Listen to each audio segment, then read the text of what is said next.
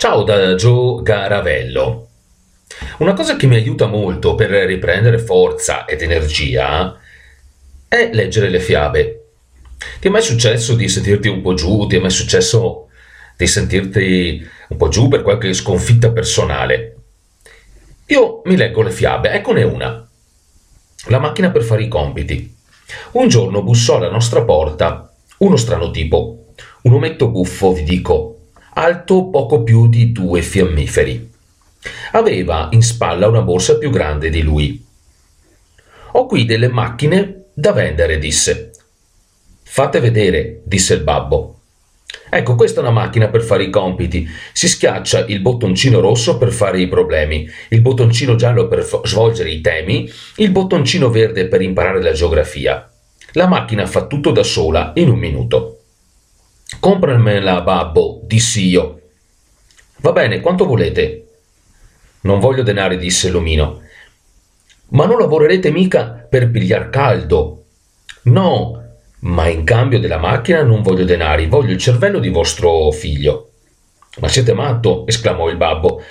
State a sentire, signore, disse l'omino sorridendo. Se i compiti glieli fa la macchina, a che cosa gli serve il cervello? Comprami la macchina, babbo, implorai. Che cosa ne faccio del cervello? Il babbo mi guardò un poco e poi disse: Va bene, prendete il suo cervello e non se ne parli più.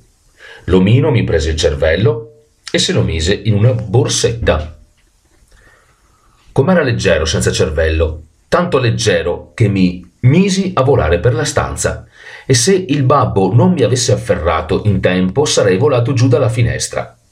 Bisognerà tenerlo in una gabbia adesso, spiegò l'ometto. Ma perché? domandò il babbo. Non è più il cervello, ecco perché. Se lo lasciate andare in giro, volerà nei boschi come un uccellino e in pochi giorni morirà di fame.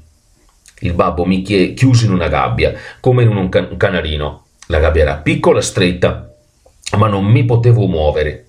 Le stecche mi stringevano, mi stringevano tanto che alla fine mi svegliai spaventato. Meno male che era stato solo un sogno. Vi assicuro che mi sono subito messo a fare i compiti.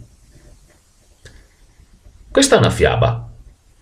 Se vuoi stare meglio, se vuoi sorridere, riprendere il cammino ed essere efficace e felice, puoi andare nel mio blog www.linguaggiodelcorpox.com e trovare tre video omaggio come svegliarti al mattino con il sorriso a 32 denti.